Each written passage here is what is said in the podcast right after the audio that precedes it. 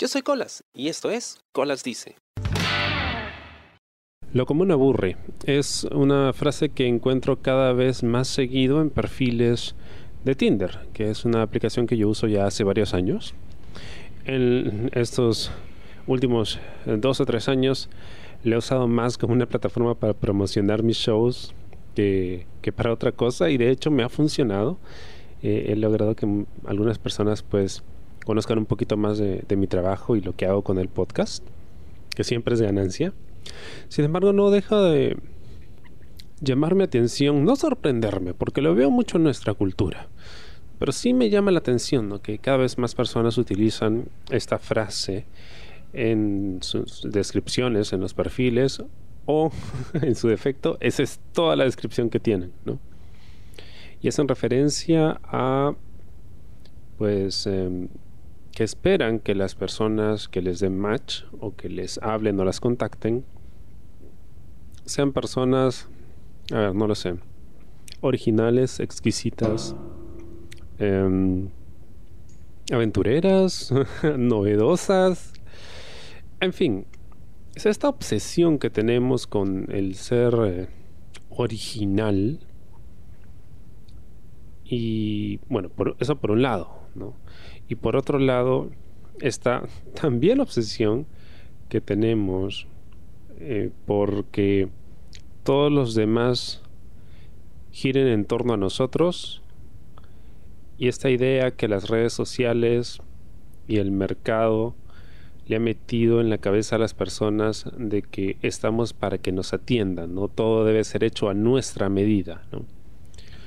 Ahora que los servicios eh, se pueden personalizar al detalle, y que los algoritmos pueden reconocer todas nuestras necesidades y mostrarnos publicidad muy específica acerca de lo que queremos en ese momento.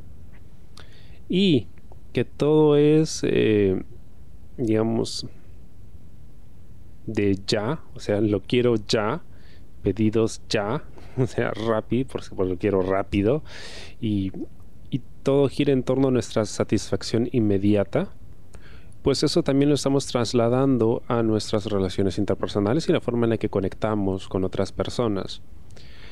El tema de, por ejemplo, las relaciones fugaces que propician muchas veces este tipo de aplicaciones, lo voy a dejar para otro, otro episodio. En este momento solo quiero hablar acerca de esta especie de idea egocéntrica del, o sea, tú sé original, porque yo merezco a alguien que sea original y que me entretenga, ¿no? Con las preguntas que hace y con la conversación que me plantea o con la posibilidad de conocernos, ¿no? Que tiene que ser algo pues que obviamente otros no hagan, ¿no? Porque si no me aburro.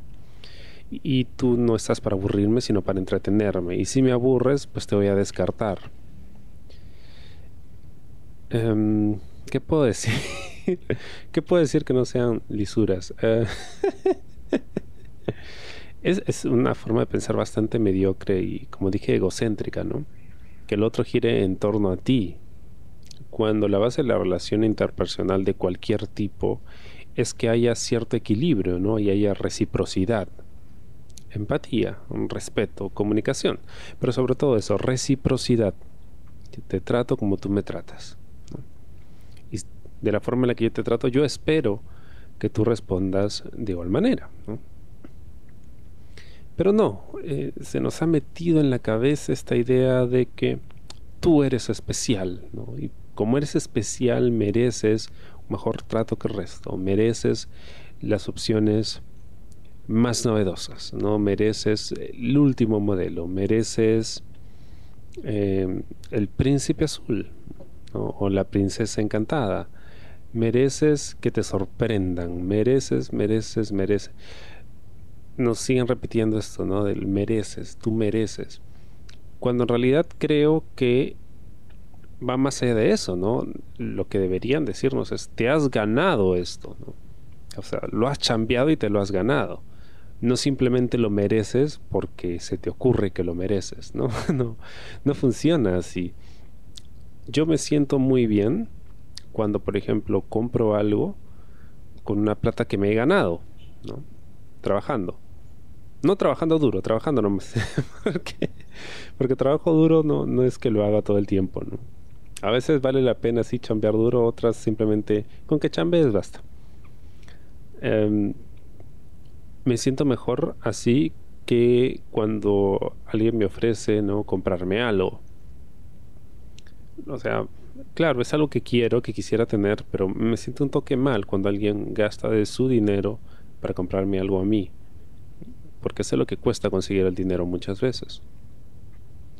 Lo mismo pasa con las personas, ¿no? O sea, si una persona me sorprende con una buena conversación, eh, con una salida interesante, ¿no? o simplemente enseñándome algo que no conocía, pues me vacila cuando es algo que yo me he ganado, es una confianza que yo me he ganado, es un detalle que yo me he ganado. Y no simplemente porque lo puse en mi inscripción y pedí que me lo dieran, ¿no? O sea, te lo pido y me lo tienes que dar, porque si no me lo das, uy, no te doy match. Y vaya, qué gran pérdida, ¿no? Sobre todo porque luego, viendo un poquito más, bueno, un poquito más, nada más porque tampoco es que estas personas tengan mucho que ofrecer. Viendo las fotos que tienen, ¿no? Algún otro dato que por ahí pudieran poner en su descripción, te das cuenta que en realidad no tienen mucho que ofrecer, ¿no? Salvo una especie de imagen artificial que han tratado de crear y en su mayoría de veces sin éxito, pues no, no hay mucho, ¿no? Entonces, esa, esa incongruencia, esa incoherencia en la petición, ¿no? O sea, dame mucho cuando en realidad tienes muy poco que ofrecer. No, no digo que no funcione a veces, ¿ah? A veces pides muy poco y de repente te dan de más, ¿no? Como en eBay, ¿no? Yo compro a veces en eBay y pues te venden un artículo a un precio razonable, pero yo siempre ofrezco menos a ver si de repente me atracan. A veces funciona y te llevas una ganga, pero en la mayoría de veces no. Y esa es otra cosa, ¿no? También he aprendido que, como dicen, ¿no? Muchas veces lo barato sale caro después. Es cierto, es cierto.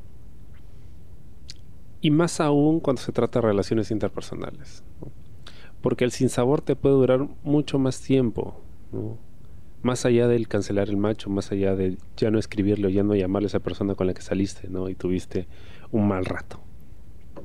Así que cuando ves a esas personas que suelen pedir mucho, sí, porque sí, pues ignóralas. Mi recomendación, no les hagas caso. Ese es un filtro para mí. Porque probablemente no valgan la pena préstale un poco más de atención a la gente que se da el trabajo de chambear una conversación, de chambear un vínculo, de chambear una amistad. Esas son las que probablemente tengan no solo un mayor peso, sino también que tengan, jueguen un rol más importante en tu vida y de las que más puedas aprender y con las que más puedas compartir. Espero te haya gustado el programa de esta semana y conmigo será hasta la próxima. Yo soy Colas y esto fue Colas Dice. Chao. ¿Te gustó el programa? Sí. Suscríbete y comparte.